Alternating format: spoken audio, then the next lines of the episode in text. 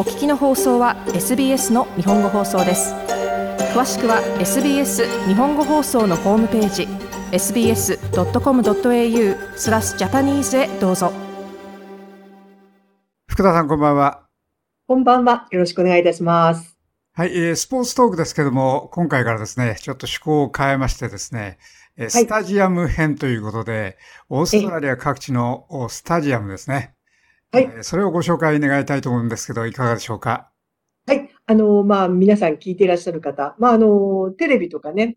とかで、いろいろスポーツ、見られる機会が多いんですけど、結構スタジアムに実際に行ったことないっていう方、もしかしたらいらっしゃるのかななんて思って、で、それで、例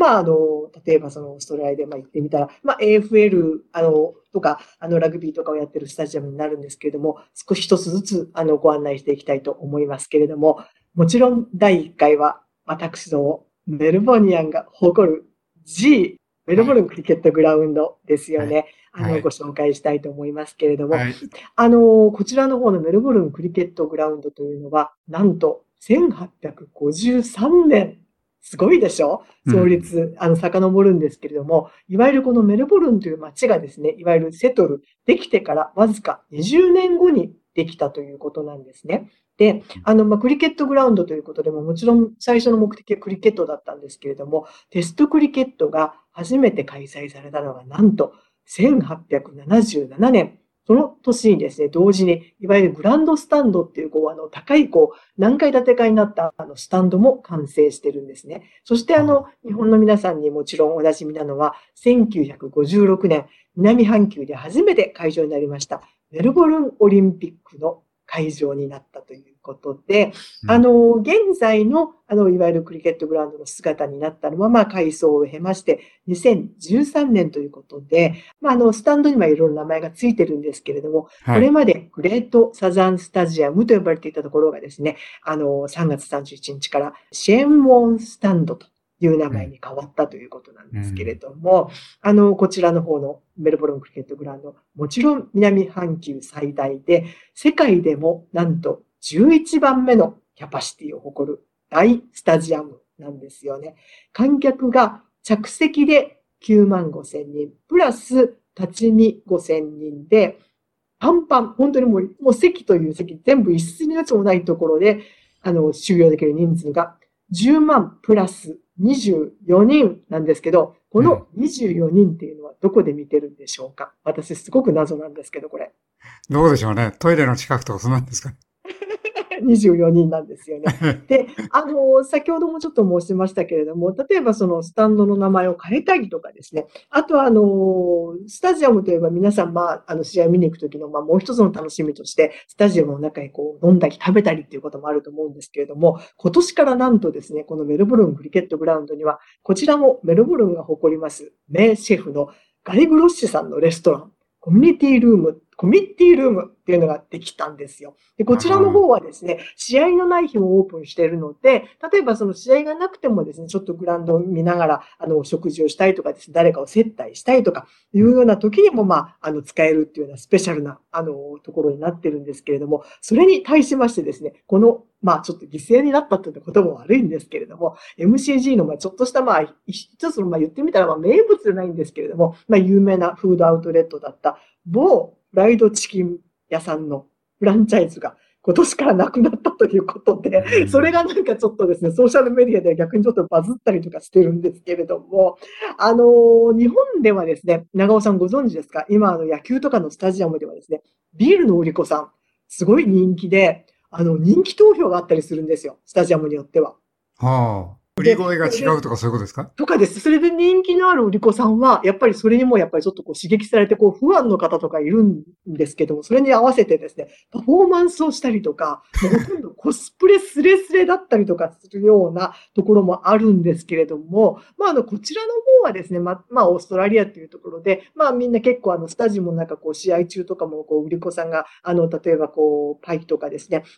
レコードってものが、フッティレコードって言っても、その日の試合のプログラムでですよね。これを売ったりとかするんですけど、そういう人たちは割とおとなしく制服みたいなのを着て動いたりとかしてるんですけれども、ちなみに私はこのフッティレコードっていうのはこれ試合見に行くと必ず買うんですけど、これはやっぱりですね、必ずやっぱり女の子の売り子さんから買ってあげたい。まあもちろん、男の子の売り子はほとんどなんで、女の子の売り子さんがたまにいるんですよ。でやっぱりちょっとね、同性としてはちょっと女の子、ね、男の子の中に、負けないで頑張ってっていう意味も込めてですね、私このフットボールレコードだけは絶対女の子から買うように、自分の、ポリシーで行った時に決めてるんですけど、まあ、そんなのもありましてですね、まあ、もちろんその会場に行ったりいろいろものを食べたり飲んだりするのも楽しみなんですけど、やっぱり高いんですよね、はっきり言ってね。うん、今ね、これお値段ちょっと調べたんですけど、今年の価格でいきますと、ライトビール1杯$8.20。うん。ミートパイが1個$4.50。ちなみにですね、トレンドを反映いたしまして、ミートパイではグルテンフリーもあるんですけど、こちらは20セント高い$4.70ということで、例えばですね、一つのチームのメンバーになって、そこのホームグラウンドの試合、例えば毎試合毎試合行くとしますよね。シーズン23試合あるじゃないですか。で、アウェイは例えば行かないとしても、ホームゲームだけで10試合から15試合行くことになるんですよね。そしたら毎回毎回試合のたんびごとに、$10近いビール飲んで、$4.50のミートパイ食べられないですよね。ビールは1杯とは限らないしね。はい、ビール1杯で終わるとは限らないです。試合長いですからね。やっぱり最低3杯いっちゃいますよね、みたいな。ということで、やっぱりですね、よくレギュラーで来られてる方を見てるとですね、大抵皆さん自分から自宅で BYO ですよ。なんか自分で私がよく見かけていいなと思う光景なんかはですね、ちょっとおばあちゃん同士の不安の中がですね、自宅で持ってきたケーキとかを一緒に食べてたりとかですね、おじいちゃん、そう、とかね、おじいちゃんとかがですね、なんかすごい背の高いやっぱり寒いじゃないですか、冬の試合って。なんかすごい背の高いサーモスにですね、多分自宅から持ってきたんだろうな、というようなコーヒーをですね、なみなみとついで飲んでたりとかですね、なんかスタジアムに行ったらもちろん試合も楽しみなんですけど、そういうのを見るのもやっぱりすごく楽しみというか、やっぱり来たなっていう感じがものすごくするんですけど、あとこの MCG についてはですね、MCG のそばにフィッツロイガーデンズっていうすごく立派な公園がありますよね。素敵なね。あそこの隣にですね、教会があるんです。はい。で、そこの教会が MCG が昼間の試合をやるときにファンドレイジングでソーセージシズルをやってるんです。ああ。これがなかなかいいんですよね。今やってらっしゃるのかどうかちょっと調べられなかったんですけど、まあそこに立ち寄って、まあソーセージシズルにちょっとオニオンを挟んでもらって、それを一つか二つちょっと食べて、それから MCG に行くっていうような感じがですね、なかなかちょっと趣があっていいんじゃないかななんて思うんですけれども。そうですね。なんかオーストラリア満載っていう感じですね。いいですよね。で、それからあと満載といえば、そのクリケットグラウンドの周囲にはですね、銅像が立ってまして、もちろんスポーツのヒーロー、フットボール、クリケット、オリンピアン、みんなですよね。で、それから先ほど名前出ました、シェーン・ウォンさんなんかももちろんここに入ってるんですけれども、こちらの方もですね、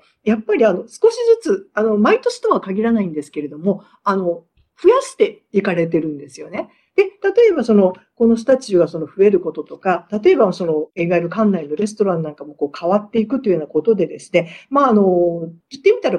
メルブルンクリケットグラウンドはなんでやっぱりこんな人気があるスタジアムかっていうとですね、まあ言ってみたら一箇所にとどまってないというか、このスタジアムとしてまあ進化していっているっていうところもやっぱりオーストラリア一のスタジアムって言われているゆえんなんじゃないかななんて私は個人的に思ったりもするんですけど、あと例えばスポーツで行かれる機会がない方、これ今年あってほしいなと思ってるんですけど、毎年いわゆるシーズンの狭間ですよね。フットボールのシーズンとクリケットのシーズンの狭間に、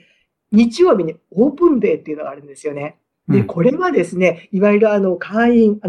メルボルンクリケットクラブのメンバーでしか入れないような図書館とか、ダイニングルームとか、そういうところも全部オープンになるんですね。で、そして、今では全試合なくなってしまいましたけれども、昔は AFL の試合の後といえばみんなグラウンドに降りていって、芝の上で自分のボール蹴ったりとかできたんですけど、このオープンデーの日はそれもできるんですよ。で、通常はですね、この MCG ツアーっていう有料のツアーもあるんですけど、このオープンデーっていうのは無料で、本当に入場するときに行列ができるようにものすごく人気があるんですけれども、一度やっぱりですね、メルボルン、機会のある方は、ぜひこのオープンデー、まあ本当はね、競技あるときに行かれるっていうのが一番ベストだと思うんですけども、このオープンデーっていうのも本当になかなか、いわゆる見られないそのバックステージなんかも見られる。それこそですね、フッティの場合だったら、それこそ選手が普段入ってるいわゆるグラウンドのところのベンチですよね。あの辺なんかも入れるっていうね、そういうなかなか機会もあるんですよ。はい。国立競技場より大きい、その10万人入るスタンドを見上げるだけでも価値ありますね。そうですよね。で、やっぱりそれでスタンドといえばですね、皆さんどこで座ってみるか、同じチームを応援している人のそばに座ります。これもやっぱり必須じゃないですかね。わかりました。はい、ありがとうございます。